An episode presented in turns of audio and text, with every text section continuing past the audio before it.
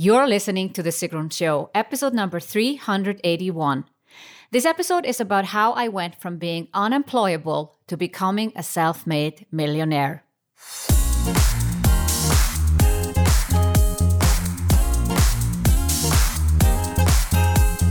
Welcome to The Sigrun Show. I'm your host, Sigrun, creator of Samba, the MBA program for online entrepreneurs. With each episode, I'll share with you inspiring case studies and interviews to help you achieve your dreams and turn your passion into profits. Thank you for spending time with me today. Building an online business takes time. I share with you proven strategies to help you get there faster. You'll also learn how to master your mindset, uplevel your marketing, and succeed with masterminds. Today, I talk about my journey during the past 10 years. From getting sick for seven months to losing my job twice in two years, and then building up a multiple seven figure business in the last six and a half years.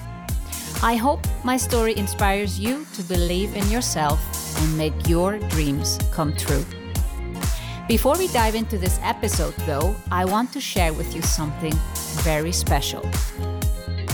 On March 9th, 2020, I decided to postpone my conference, the Self Made Summit 2020, which was supposed to take place in Reykjavik, Iceland, June 18th, 19th, 2020. In hindsight, it was a very wise decision to postpone the conference, although it felt scary and in some ways premature at the time I took it. To make it up to the ticket holders, I decided to do a virtual summit this year, plus add a mastermind day with the speakers to the Self Made Summit in 2021 in Reykjavik, Iceland. But in the past two months, we've all been flooded with virtual summits, and the idea of doing yet another virtual summit sounded less and less appealing to me. Instead, I want to do something much better a five day course for free. Over five days, you'll learn and implement strategies to succeed in the next normal in online business. You'll also have the opportunity to hear from the speakers what they are doing to succeed during the crisis. You can go to the show notes at sigrun.com forward slash 381, where you can sign up for the five day course Next Normal.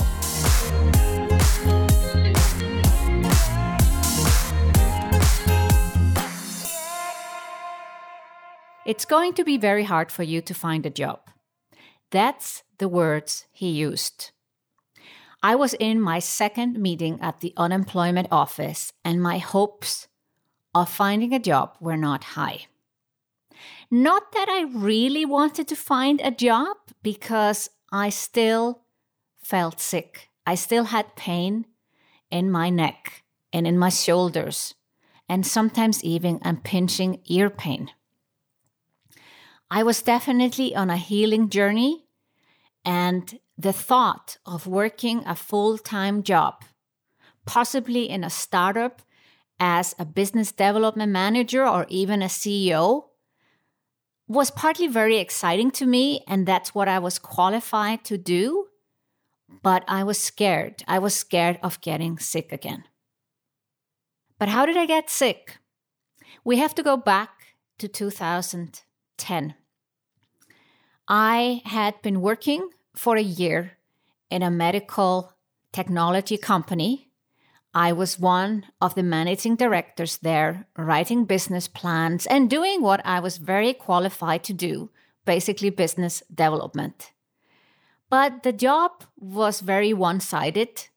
Some doctors even said it was dangerous in a way that I sat at my desk the whole day there were rarely meetings that I needed to attend. I would just stand up to have lunch. And sometimes I had lunch at the office, so there was not much movement involved. And sometimes we went outside and had to do a little walk to get to a restaurant in the area. But overall, the job kept me stuck at my desk. And what was worse is that the table was quite high and the chair low, and I am not the tallest of person. And this started to affect me. And I didn't realize it just creeps on you slowly. And I started to feel pain when I was driving. So I didn't make a connection to my office or the way I was working or my table or my chair in the beginning. And for months, I was just getting pain when I was driving. And I had to drive for at least 15 minutes or 30 minutes to feel it. And then there was this pinching pain in my neck and shoulder area. And I can kind of feel it as I'm saying it now. It's really like this tough pain. And it lingered on for sometimes hours or even days. And then I thought to myself, well, maybe I shouldn't drive. Maybe I can avoid it. Now, unfortunately, in my job, I had to drive for an hour to go to our other office. But somehow I could share that this was maybe the not the best thing for me, or I could just tag along with someone else if they were driving over there. So I started to avoid driving. I also told my husband, even if I love cars and I love driving, that I preferred that if he would be sitting at the steering wheel. And then summer came, and I thought to myself, the pain will go away because I'm not driving, my husband is driving. And if it's the office, I was starting to get some idea that it could be my office environment. I could then just heal. So, for about two or three weeks on summer vacation back in Iceland, I was living in Switzerland already by then. Uh, we took summer holiday. I was not sitting at the computer. We basically had holiday and I was not driving. I was not sitting at a desk. And I felt kind of pain free. I come back to the office in the fall of 2010 and it hits me with full force. The pain is back.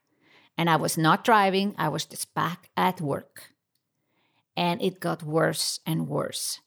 It leapt over from the shoulder area into the back of the neck. And then by later the fall, I started to have pinching ear pain, like someone is sticking a needle into your ear. And I, I was like, this must be related to my working conditions. And I started to talk with my boss, and he actually bought me a chair. Now, the problem with this chair was it was meant as a good chair for your back. It's one of those chairs that you lean with your feet on. Well, the problem is the desk was still high, and actually, with the new chair, it was worse. So just imagine for a moment you have to lift up your shoulder a little bit, even if it's just a centimeter or two. And if you do that for nine hours a day, yeah, it makes sense that you're in pain. So I knew by then, fall of 2010, that I was in pain because of the way I was working. And it was basically how my setup was with the desk and the and the chair. And I was starting to get headaches on Fridays. And then it was Thursdays and Fridays. And I remember this like it was yesterday. Around November 23rd, 2010, I was literally having headache every single day.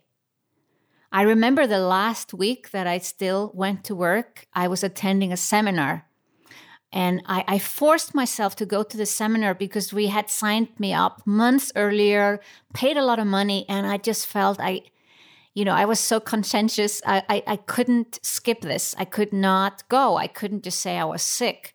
So I went there in so much pain. And, uh, you know, all these tablets, I was taking different headache tablets, and nothing helped. And I remember after a three day seminar, I basically came home and I was just lying in bed with pain all over. Now, it was not just my neck or shoulder or the ear, it was my whole head that was exploding.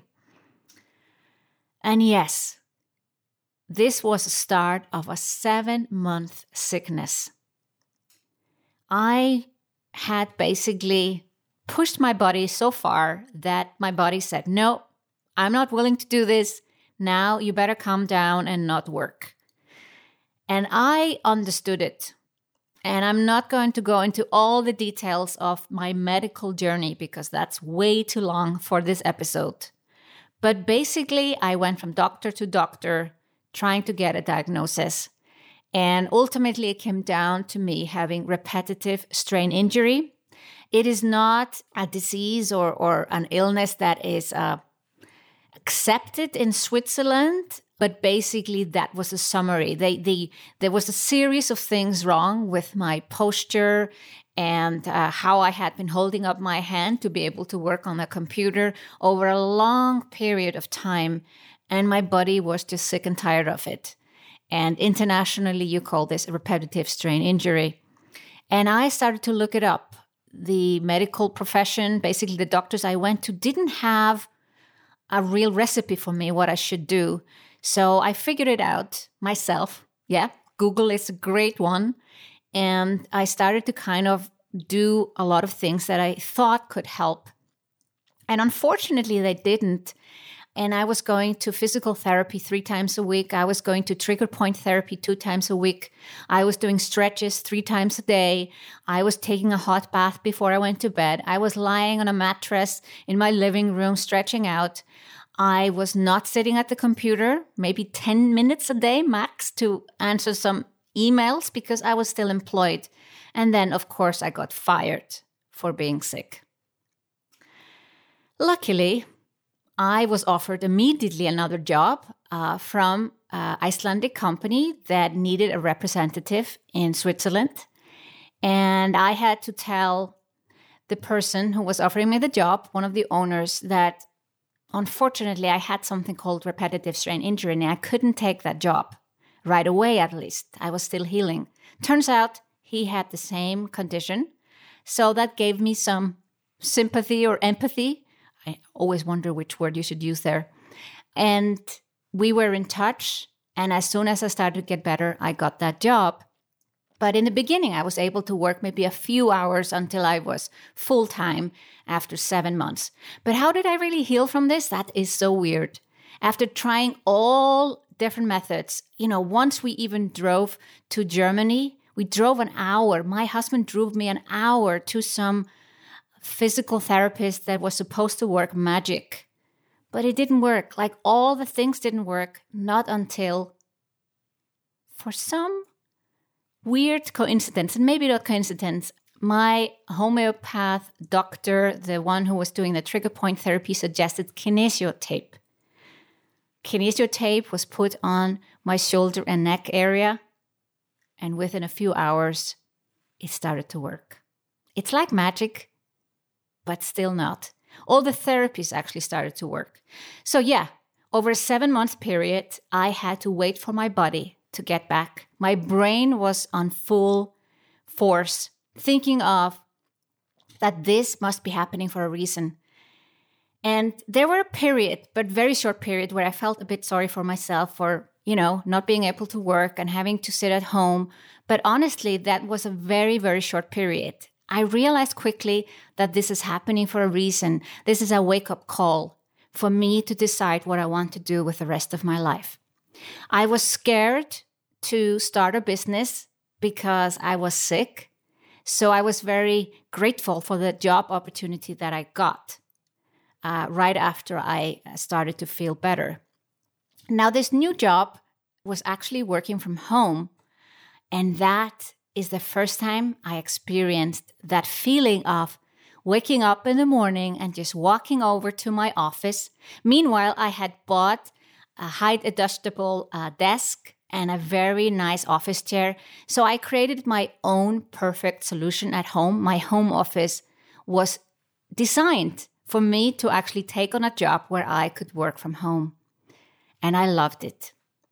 And there were a lot of things that I loved about my new job as a country manager for an Icelandic software company selling software to schools in Switzerland. But my customers were at least an hour away. And I thought I was had healed so much that I wouldn't have to worry about getting all these horrible pains back. But when I was driving one hour the pain started to come back. And I thought to myself, oh, now I have this job, which is kind of amazing. I can work from home and I can go for a daily walk, which was one of the recommendations from doctors. And now I can do it because I'm getting these pains. But at the same time, there were also other parts of the job that I didn't like so much. And that was basically having to do cold calling. It wasn't like the customers were just waiting for us or that we had a fantastic freebie or anything like that that people wanted to sign up for. No, I literally had to be cold calling the schools and asking them if they wanted to learn more about the school software. And I had never done anything like that before. And honestly, I did not like it. It was not the best way for me to shine in my job. I was good at business development, I was good at building up a business, but cold calling was just not what I like doing. And I thought to myself, that is not a job for me. So things came together, and the company was going through uh, some uh, refinancing, and we were having to do uh, business plans for new investors coming in. And I used that opportunity to reach out to my uh, board and tell them, I think you should actually hire someone that is maybe a little bit less expensive than me. Uh, Swiss salaries are quite high. Maybe you can find someone in Germany that does this job because it doesn't look like you have to actually have an office in Switzerland. Well, they took me by the word. And within a couple of months, I had lost my job. Actually, I got fired just before my honeymoon. I wouldn't say that's the best time to fire someone, but yeah, that is exactly what happened. So in uh, June 2012, I got married, and in July, we went our honeymoon. And right between getting married and going on honeymoon, I lost my job. And now I had lost my job twice in two years. And if anyone was looking for a sign, and I definitely was looking for a sign, I knew that this was the sign I was looking for. Because I knew I was a very good employee, I had always put the needs of the companies that I'd worked for first and my needs second. Who says fire me or get rid of me? Yeah, that was just one of my values that I would put those needs first. But the question was, why was I always helping other people build their businesses? Now I had been doing that for 10 years. I had started in 2004 with the first CEO job. I had been doing turnarounds and mergers and working with startups and consulting startups and writing their business plans. And now I found myself in Switzerland, not in my home country, Iceland, happily married, but losing my job twice in two years. There was a message in there for me. And I was ready to listen. I started thinking about all the business ideas that were possible for me. I was a passionate photographer. I even had a little photo studio at home. I was taking pictures and charging a little bit for it if it wasn't my friends and family. I loved traveling, and every time we went to Iceland, we would explore a different area of Iceland. And I would take a lot of pictures, obviously, and we would travel with the kids. So I thought of travel books. Then I thought, well, I'm kind of fascinated by e commerce. Could I not just put up some kind of an online shop and sell something online? I had all these different ideas and I didn't know what to do. So I picked the e commerce idea. That sounded something within my area of expertise. You know, I had been running businesses, I had a degree in computer science as well. Yes, let me tie the e commerce idea. So, as I'm still getting paid because I was on a three month notice, I start to explore this idea with a couple of friends in Iceland. And we thought to ourselves we could start this a little bit on the side. They were both uh, full employed. And I thought I could start it. And with their help, we could find some vendors in Iceland and sell Icelandic design. That was the idea I had in fall of 2012. I started to set up a Shopify site And I loved that part of it, exploring how I set it all up, which kind of products we want to sell. And I kind of got pretty serious about the idea. But suddenly, I was no longer getting money from my previous employer. And November 2012, I had to go to the unemployment office. And I admit there was a pride, you know, there was a part of me feeling like, is this really me? Do I really have to go now and ask for money? But another part reminded me that I had been paying diligently to the unemployment office so that I would have the opportunity to get money back whenever I needed it. So I got over myself. I went to the office and I applied. And I had an initial meeting uh, just before Christmas and that was just like the entry meeting where they ask a lot of questions. They're figuring out what you want to do and what I need to do to, to receive the regular money from the unemployment office. And I had to apply for jobs. And of course, that's what I was already doing even before I applied. But I was not getting interviews. And I felt this was weird. Like, there were even positions that I thought I was perfect for. You know, managing director or CEO of a startup that needed someone with IT experience and startup experience. Yeah, and nada, they didn't even reply to my application. So when I had the second meeting with the unemployment office in February 2013, these words, it's going to be very hard for you to find a job I got it. I got it. I was getting the sense myself. I was noticing the jobs that were out there. There were not so many that fitted my profile. And if I applied, even if it was perfect, nobody answered me. So I had been reading up on the unemployment website that they actually help people start their business. And I kind of thought to myself, this is almost too good to be true. So you get paid for starting your business. So I decided to ask the guy, you know, my go to person at the unemployment office, is this an option for me? Can I do this? And he said, well, you know, with your background and seeing how difficult it will be for you to get a job, I think it's something to for us to explore. You have to bring me a business plan that makes sense.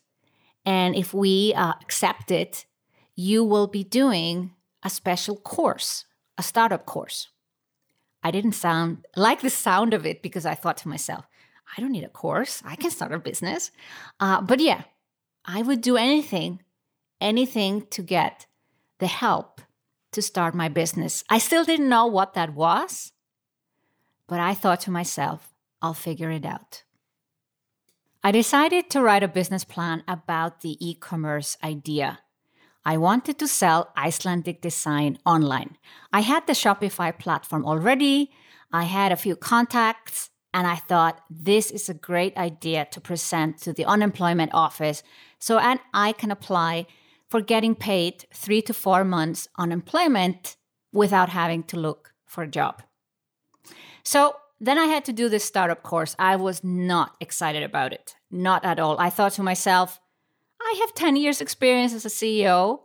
I have an MBA from a top business school and now I have to do some startup course with other unemployed people. Hmm, I didn't like the thought of it. I also still had some pain, so I was like mm, trying to use that as an excuse. That didn't fly with the unemployment office. So I did that three week course. And actually, to be honest, it turned out to be great. I learned the specifics about startups in Switzerland. So, legal issues, insurances, employment, and other stuff that, of course, I didn't know. And then there was the general stuff of writing a business plan, which was pretty much what I had been doing as a consultant, as a CEO before. So, overall, it was a great experience. And at the end of it, I had my plan ready. But exactly as I was wrapping up the course, I was starting to doubt the e commerce idea. I went to Iceland to a special fair. It's called like a design fair, actually, is the, is the right word. And I approached a few people who were uh, creating something and exporting it from Iceland. And we have this saying in Icelandic I had these two masks in front of my face when I started to think about returns and shipping. I had been thinking about the exciting part of an e commerce, like the Shopify site and the social media, and the actual physical shipping of the products was something I had not considered enough, at least. And I started to like the idea less and less. So when I handed in my final business plan after the startup course, in order to actually get funding for uh, three and up to four months, where I ha- didn't have to look for a job, I put in some other options just in case. So I had my e commerce idea, but I said, well, maybe I'll do some photography or maybe I'll do some business consulting. It was a weird business plan, but they accepted it.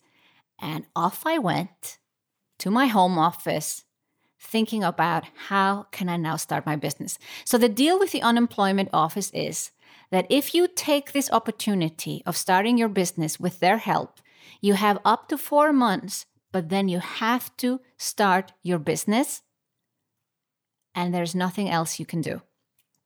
Now, you could go back and say, I didn't start my business, or uh, you close down your business, but basically, you have to start the process. So, I started the process, the legal process of actually starting a limited liability company. I was very serious about starting my own business. I was not going to have a hobby. I was not going to be a sidepreneur, wannapreneur, and just run the business under my name. I also did not like the idea of being a sole proprietorship because then I would have to call my company Gudjonsdottir something. And I'm like, that is horrible. And I wanted to name my company Sigrun. And the only way I could do that, limited liability company. So I went through this whole process and I was on the way to start my business. But my business idea wasn't there. I gave up on the e commerce idea because the shipping and refunds. And you know what the final straw was? I went to uh, Google Keywords and I looked up Icelandic design. And there were about 30 people a month looking for it. And that is not a good business idea. So there it was. I had no business idea and I was about to start my business. There was one light at the end of the tunnel here. My previous employer, the one who had hired me for the Icelandic software company where I had been a country manager for a little bit over a year, he came back to me. He knew that I had been doing business development in the past and he hired me for a project. And this is happening as I started my business. So I had my first client before I even started the business, but it was not the dream project, but it was a client. And that was important to me. So, June 2013, I incorporated my business. I had my first client already, and I worked hard for this one client. I was not very smart at getting any other clients. Uh, in the fall, I had a couple of photography clients, but you know, that was like $100 there and $100 there. It was nothing to talk about. And by at the end of the year 2013, it did not look like a very successful business. It looked like a complete failure. I was unhappy being stuck as a business development partner, someone who was writing business plans for this one client that I had. We wrapped up the project. It was a success, in my opinion, but it was not what I wanted to do. I did not want to be writing plans, you know, slides or business plans for other people. I wanted to see some results. And if you have read the book, The Alchemist, I felt like that was exactly it. I had been looking for my treasure all over the world, only to realize it was right within me and ignoring the fact that I had been a successful CEO for 10 years and had an MBA from a top business school, the obvious choice was a business coach, but I had been avoiding it at all costs and I had lost a lot of time. I had lost the whole year of 2013 and a bit of 2012, to be honest, as well. And suddenly it was January 2014, and I thought to myself, no more wasting time. I am a business coach. I am good at it. I'm good at helping people. I am also very tech savvy, but I'm so good with business and strategy. And I had been a certified Dale Carnegie trainer, so I know how to coach people. So finally, in January, which is the official start of my current business, I focused on building my list. And I thought, yes, that's what you're supposed to do. You're supposed to build your email list. And I thought to myself, I have to create some sort of a freebie so people want to sign up for my email list because the only people on my email list were my friends and family. I had about 30 people on my email list starting 2014. And then I thought, yeah, freebie. I started to create a freebie and I created a freebie around growing your Facebook page. And 70 people signed up. It was great. Except I realized I didn't want to know be known for organic Facebook traffic. I am a business strategist. I help people start, build, and scale businesses. I've done turnarounds and mergers and fast growth. I didn't want to do organic Facebook reach. So the freebie I created was great, but I put it away because it was not what I want to be known for. The next thing I did, I created a small course, Passionathon, a course to find your true passion and the right business idea. And that I loved. The first time I ran it, it was for free, and 134 people signed up. It was amazing. But then I thought to myself, what do I sell? To make a long story short, in my first year of business, I had no plan. And if there's anything I would like to change about my first year in business is to get help. I thought because I had a degree in business and business experience that I could just do this all on my own. I had done a online course in 2013 how online business works and I thought now I can do it on my own. But without support, I was all over the place. I was not really trying to sell anything. I was not super clear who I was serving. And by the middle of 2014, I felt I was nowhere.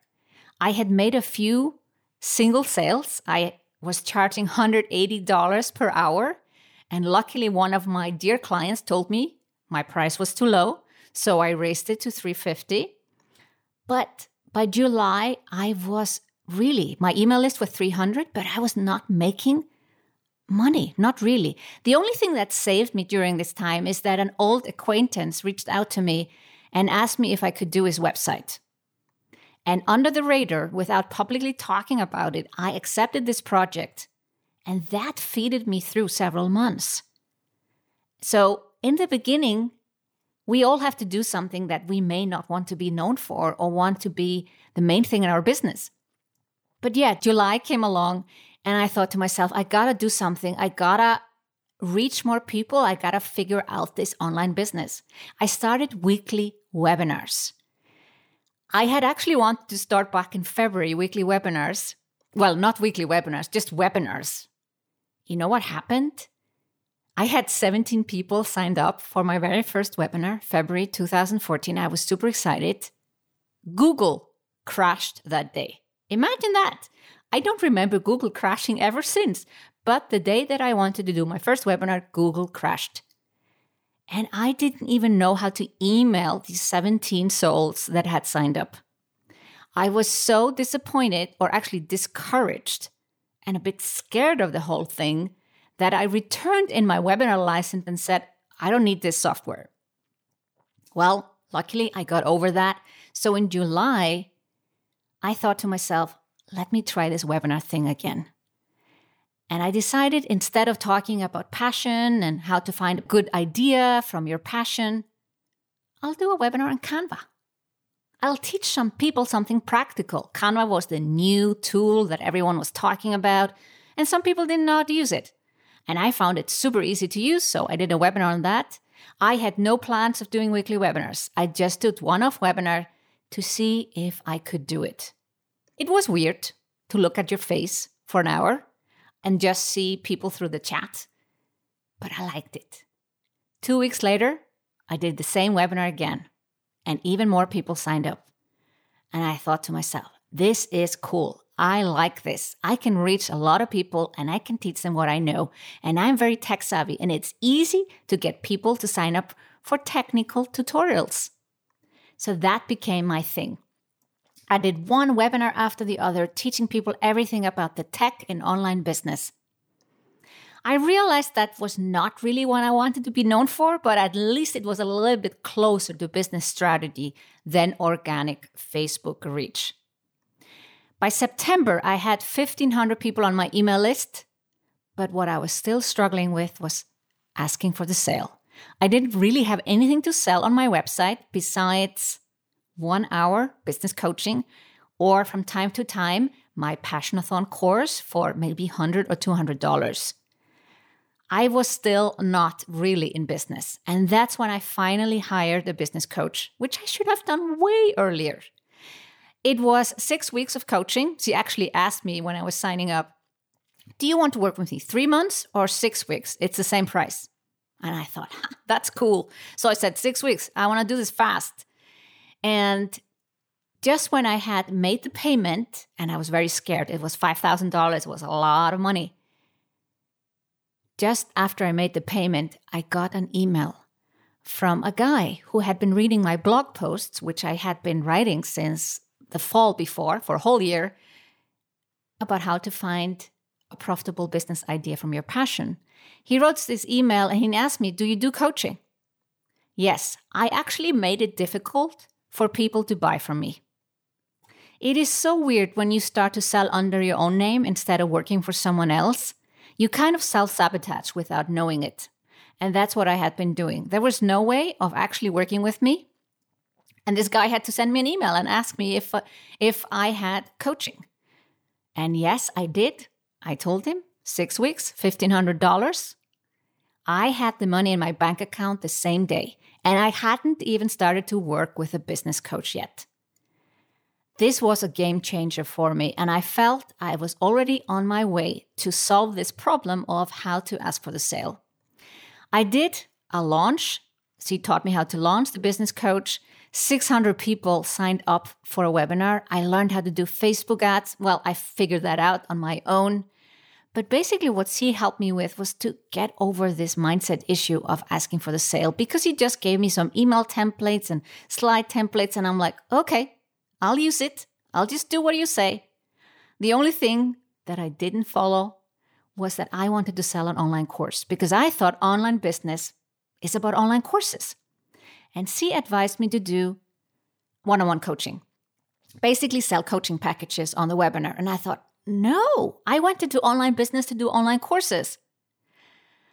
Yeah, she couldn't convince me what happened was, of course, she was right because after the webinar, one person bought my online course. The online course that I had not yet created, so that was good. But basically, she was right. And we decided to shift the launch and say, you can book a free online business strategy session with Sigrun. 90 people booked. And for the next three weeks, I was busy with calls helping them in their online business.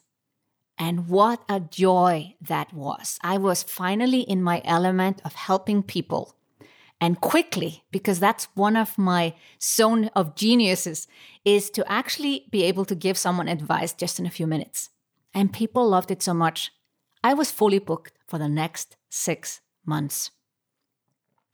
I started to make so much money that I actually had some money mindset issues. I made $55,000 in three months. And then the following January 2015, I was in shock. Like thinking like I'm an imposter or this is a fluke or this cannot be happening. Of course, I self sabotaged. I didn't send out any emails. I didn't follow up on those who wanted to work with me. And basically, I ended up making $1,700 in January 2015. It's embarrassing, I know, but that's what happens. Your mind messes with you. I guess $25,000 in December 2014 was just a threshold. It was more than I had earned before, even as a CEO. And I couldn't deal with it. Once I realized what was going on, I, I sought some help and I read some books. And in February, I was back at five figures, and then my income uh, went up from there. And this issue comes back from time to time, but now I know how to deal with it and I don't let it self sabotage so much. In the middle of 2015, I finally offered a group program. So, the thing behind my business, I always knew that I wanted to scale. And I think a lot of people go into a coaching business and they get stuck in the one on one coaching and they become fully booked and they cannot get out of it. When I am fully, was fully booked when I was doing one on one coaching, I didn't have more than 10 clients because a lot of part of online business is marketing. It is, you know, if you're not doing a podcast yourself, it's going on podcasts or or having discovery calls with potential clients or writing a blog post or doing weekly webinars like I was doing. So you need a lot of time for that. And you can't have too many clients. You cannot fill up your whole week because that is uh, you know, something that is very difficult to get out of again. But I started to charge higher rates. So actually, I was having a very good living just doing one on one. But I was always thinking, I want to scale. And the reason is because when I was a CEO, the only way to grow the business, especially when I was running a website agency back in 2004, was to hire more programmers. And I swore to myself that if ever I started my own business, I would not set up a business that was based purely on people.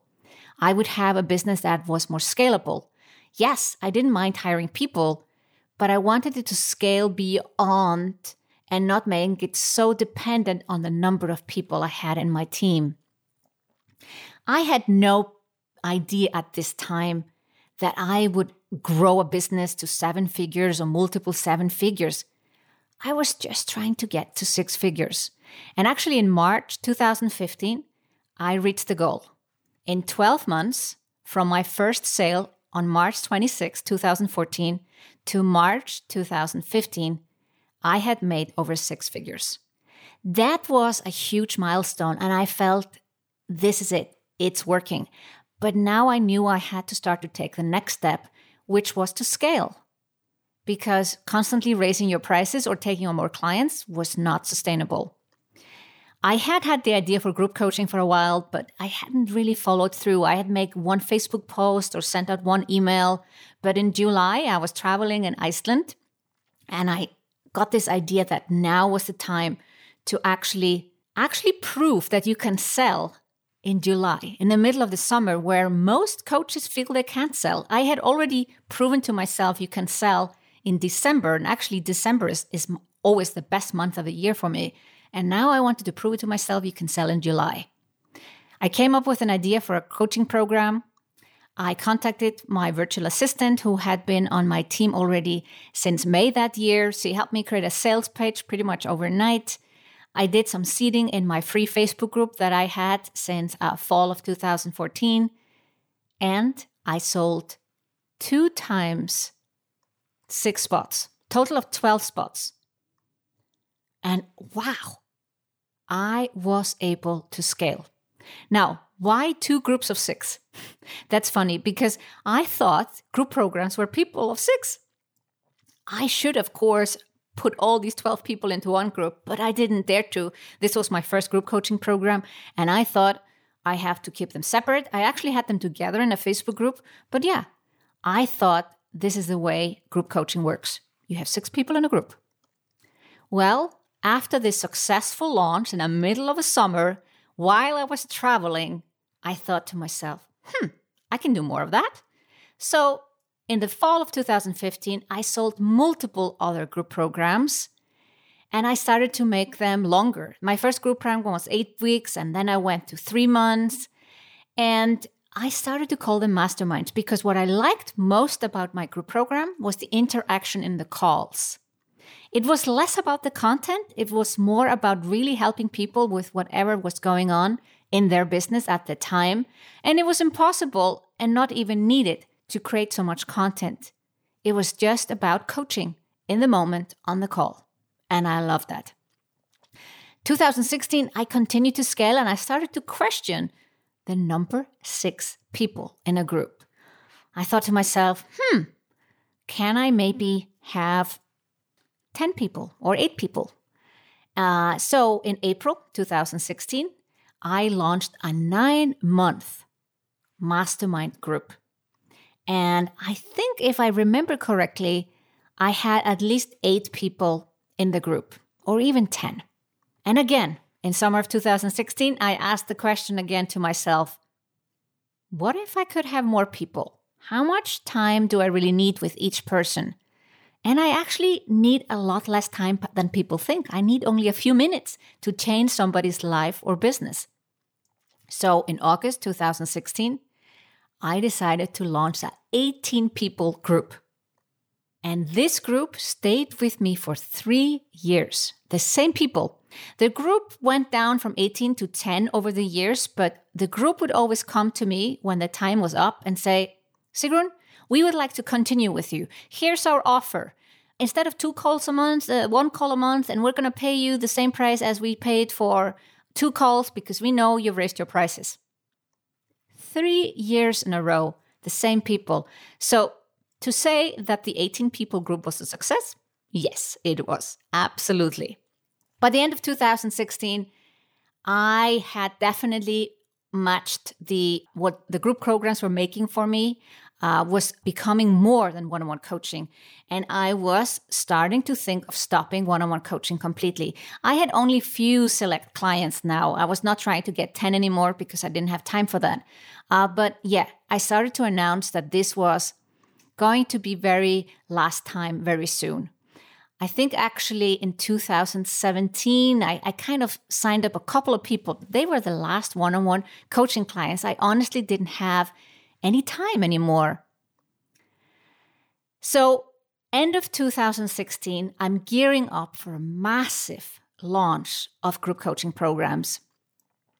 So, I had been running this 18 people group coaching program since August. It was going great. And I thought to myself, I can do multiple groups of 18 people on l- multiple levels depending on where people are in business. So I had this idea of momentum accelerator VIP, and I would, of course, have less people the further people were in business, so they would have a little bit more time with me. At the same time, my husband lost his job. He had been working in the IT industry and 10 years with the same company, and he lost his job. And I said to him, you don't need to go back. You don't need to find a job. I will figure this out. I was making 340,000. Actually, I ended up making 340,000 in 2016. I'd gone from 72,000 in the first year to 164,000 in the second year and then 340,000 in the third year. I didn't know yet it would end at that point.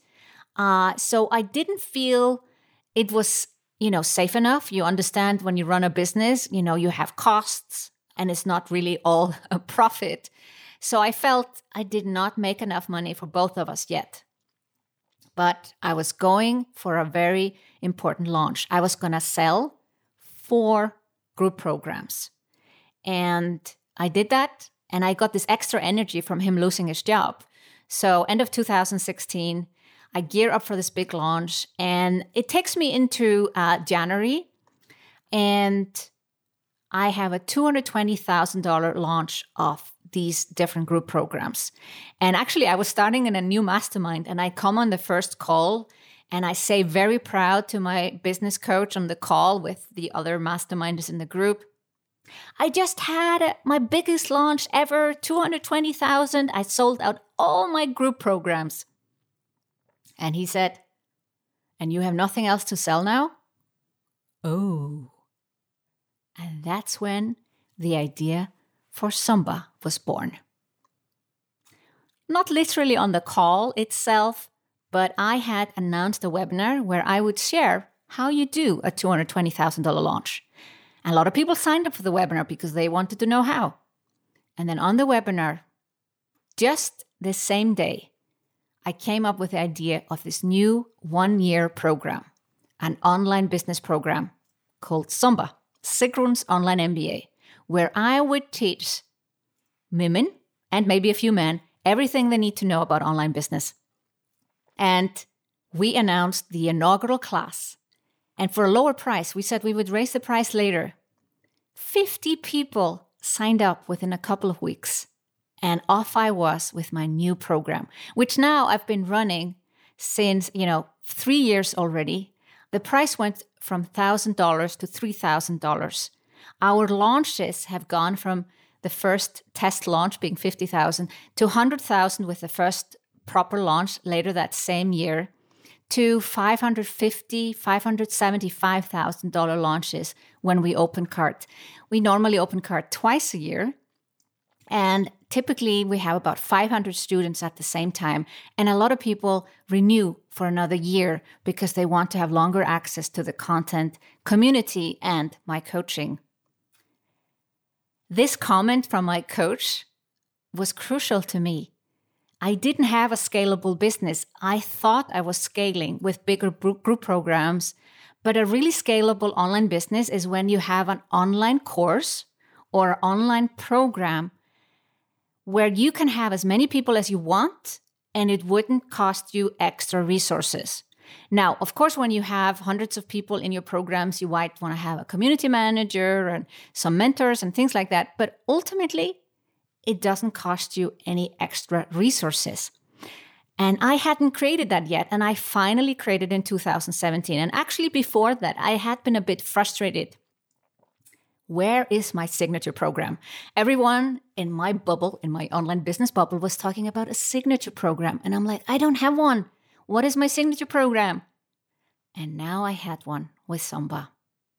It was a fantastic feeling. Finally, I was able to scale down the groups because actually running those groups, this high number of groups, that was a lot of work, a lot of calls, a lot of people to keep into, in my head. So, yeah, 2017 was very exciting with Sumba. we did our first official launch in June and then the second one in September. And I decided to do my first live event. I had seen other people who were selling signature programs that they had a live event. And I thought, I think that would be great to bring the community together. So I did my first live event in September 2017 called Signal Live. And I did it in Zurich, Switzerland. And it was two day event and the room had space for 90 people. 90 people signed up. So I thought, hmm, I got to do this quickly. So actually, January 2018, we did it again in the same space. Again, 90 people showed up. So I was onto something. And I realized I love live events. It really gives me the energy to meet my clients and to see this community come to life, to see the fruit of what I have created over the years, because online business is quite abstract. And actually seeing people in person and realizing these are all real, real human beings and we can touch each other and, and we have something to discuss, we have something in common. That was amazing feeling. And this all happened because I finally had a scalable program and I wanted this community to meet up. 2017 was also special for the reason that I announced in February that I was going to make a million dollars. I emailed my list and said, This is the year I'm going to make a million dollars. And the reason is not the money, it is what it means to me. It means that I'm accelerating gender equality, that I am proving to myself that I can do it. I'm proving to other women that we can do it, that you can do it. But in August, I had only made 340,000. I had announced the live event. I had actually also announced the launch of my podcast, but the money coming in was only one third of my goal. And I thought, how am I going to achieve that? Well, when you have a goal that is important to you, you make it happen. I launched my podcast on August 2nd, 2017. About a month later, or hmm, six weeks later, we had the first live event. I sold for $170,000 in one day at the live event upfront for my groups for the next year, for 2018. And starting the podcast and doing 100 episodes in 100 days helped me really get the attention of the audience that was already out there and wanted to join one of my programs. And of course, with a scalable program, we finally had something that we could really sell at scale. January 2018, I had one of the best launches I've had in my business. We had a 5% conversion. So typically in an online business, about 3% buy your program. You can have more sales if you have a low price program, but when you have a program that costs about $2,000, 3% is pretty good we had a 5% conversion. And actually, the internet went out, uh, the oven went on fire, all kinds of crazy things happened uh, during the webinar. And probably that made it so exciting. 2018 was really a year for me to realize oof, my business has grown quite fast. And I had to catch up on different fronts in terms of my team, in terms of my processes uh, you know, and just taking care of my clients. And, you know, I was finalizing the content for Sumba. And I feel looking back at that year, it was just a lot of catching up to do. And when you're scaling, you also have to have the time to kind of catch up behind the scenes, the things that people don't see, but actually take a lot of time. By the end of 2018, I was actually a bit tired I realized it around October. We had just done our live event again. This time, 230 people in Zurich, Switzerland. Now we have moved our event to a conference hotel, and that was great. But I felt something was also missing. I had been working with a male coach for two years, and I felt I needed a woman. And I needed to make a plan how I was really going to take this to the next level. I'd already made the million, so I was like, what's next for me? I didn't really have a number or a goal. So at the end of 2018, I decided to uh, work with a female coach to really kind of think how do I take this business to eight figures?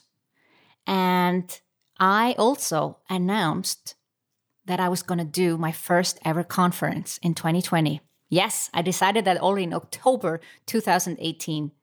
My clients, my VIP clients, uh, were on a retreat with me in Iceland. I took them to the conference center.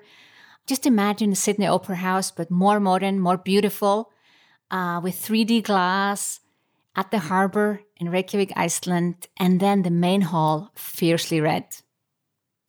My favorite color is red, so I know this room was made for me. And my clients asked me, When are you doing it, Sigrun? I said, Well, I'm going to sign up now. So I decided to do a conference in 2020, and I thought this will give me enough time to prepare. So now I had this big goal of the conference, but at the same time, a lot of catching up with the fast growth of my business.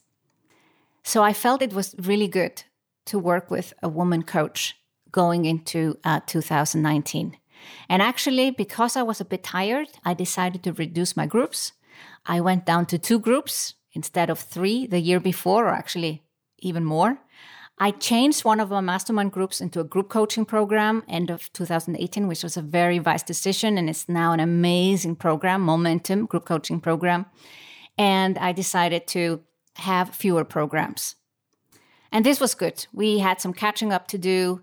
But it's interesting coming into 2019, I was on a hot seat in one of my mastermind retreats that I do in the US. And I listed all the things that I was going to do in 2019 and 20. And everyone said to me, Sigrun, you need more people. You need to grow your team. And I felt this resistance, this huge resistance to growing my team. I, kn- I knew I had to do it, but I had this huge resistance on it. And then one of the women who only speaks up when she has something important to say, she said, Sigrun, I think you want to prove to the world you can do it all on your own, or you want to prove to other women they can do it all on your own.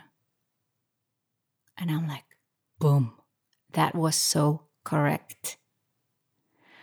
And that lifted the resistance. I actually realized, yeah, I have already proven that I can build a seven figure business. But in order to go to a multiple seven figure business, I need to expand my team. I need to get over that and I need to hire help. So 2019 was really about that. to uh, we hired a lot of people, and I really feel I started to get the support I needed. Now, I feel there's always like more that I could hire for. But of course, uh, you have to kind of feel what is fitting to the revenue that you're making. Uh, but yeah, I felt finally this is starting to be a company. Or actually, I have to stop being an entrepreneur and constantly come up with new ideas and start to behave like a CEO of a business, be a business owner I was so excited in 2019 to promote the Self Made Summit. I did some self sabotage. You know, I was slow in coming up with a concept and uh, I was going back and forth on the name. But basically, I finally put it out there at Sigrun Life in October 2019 that people could come to Iceland to my conference and we would together accelerate gender equality through female entrepreneurship. And the resonance was amazing. And I was so excited to do this event. So I was pitching myself on podcast and it was actually easier for me to get exposure through this big idea of the conference than just generally talking about my business. So I felt it was very easy to uh, get PR and media. And then what happens in 2020? Well, it all looked good beginning of the year. But on March 9th, I made the decision to postpone the conference to next year, to 2021. And actually, it was quite scary at the time that I announced it. Not many things had been postponed or canceled, and I was one of the first. And I am so glad I did. My intuition was right we were going to go into a global recession. Actually, I did a podcast episode in beginning of March about us heading into a recession. I did not know it would be exactly like this. I'm not a futurist, but something told me that things are going to change and it's better to postpone my conference by a whole year than just a few months. I've been going pretty fast uh, through my story in the past few years because I feel the beginning years are the most important ones. That's where really a business is born. And that's where you make a lot of decision which direction your business goes. I also felt like I didn't have really goals, not like the million dollar goal in 2017. So I made 1.5 in 2018. I made 2.2 in 2019. And yes, for 2020 i had a big goal of 5 million because i felt i need a big goal again. I need something to really strive for because i want to change the world and i want to help more women. And now we had coronavirus and a global recession. And i decided to dial down my expectations which i think any business should do unless you're maybe selling hand sanitizer or toilet paper. But actually we are doing about 25% more depending on where we were last year at the same time. So I do think this will be an amazing year for my business, an amazing year for all online businesses. If you're an online business and not doing well right now, there's something you need to tweak. You need to pivot your offer or your messaging. And if you are having an offline business, take it online. The world has changed and we've talked about, or some people have talked about, the new normal and next normal. I want to talk about the next normal. Things are going to be different. A lot of people have experienced home office. They will not want to go back. And if the companies don't allow them to go back, they want to become entrepreneurs. We will get used to more services being virtually delivered, as much as it can be delivered and online businesses are just going to thrive. So, this is a time, this is a time for you to start your online business if you haven't already, to go from offline to online if you haven't already. And if you have an online business, this is also the time to scale your business. And I've shared my story in the hope to inspire you to think bigger and take action. Make your dream come true. Go to the show notes at sigrun.com forward slash 381, where you can sign up for the free five day course, Next Normal. Thank you for listening to The Sigrun Show. Did you enjoy this episode? Let me know that you listened by tagging me in your Insta story or Instagram post using my handle SigrunCom and the hashtag Sigrun Show. See you in the next episode.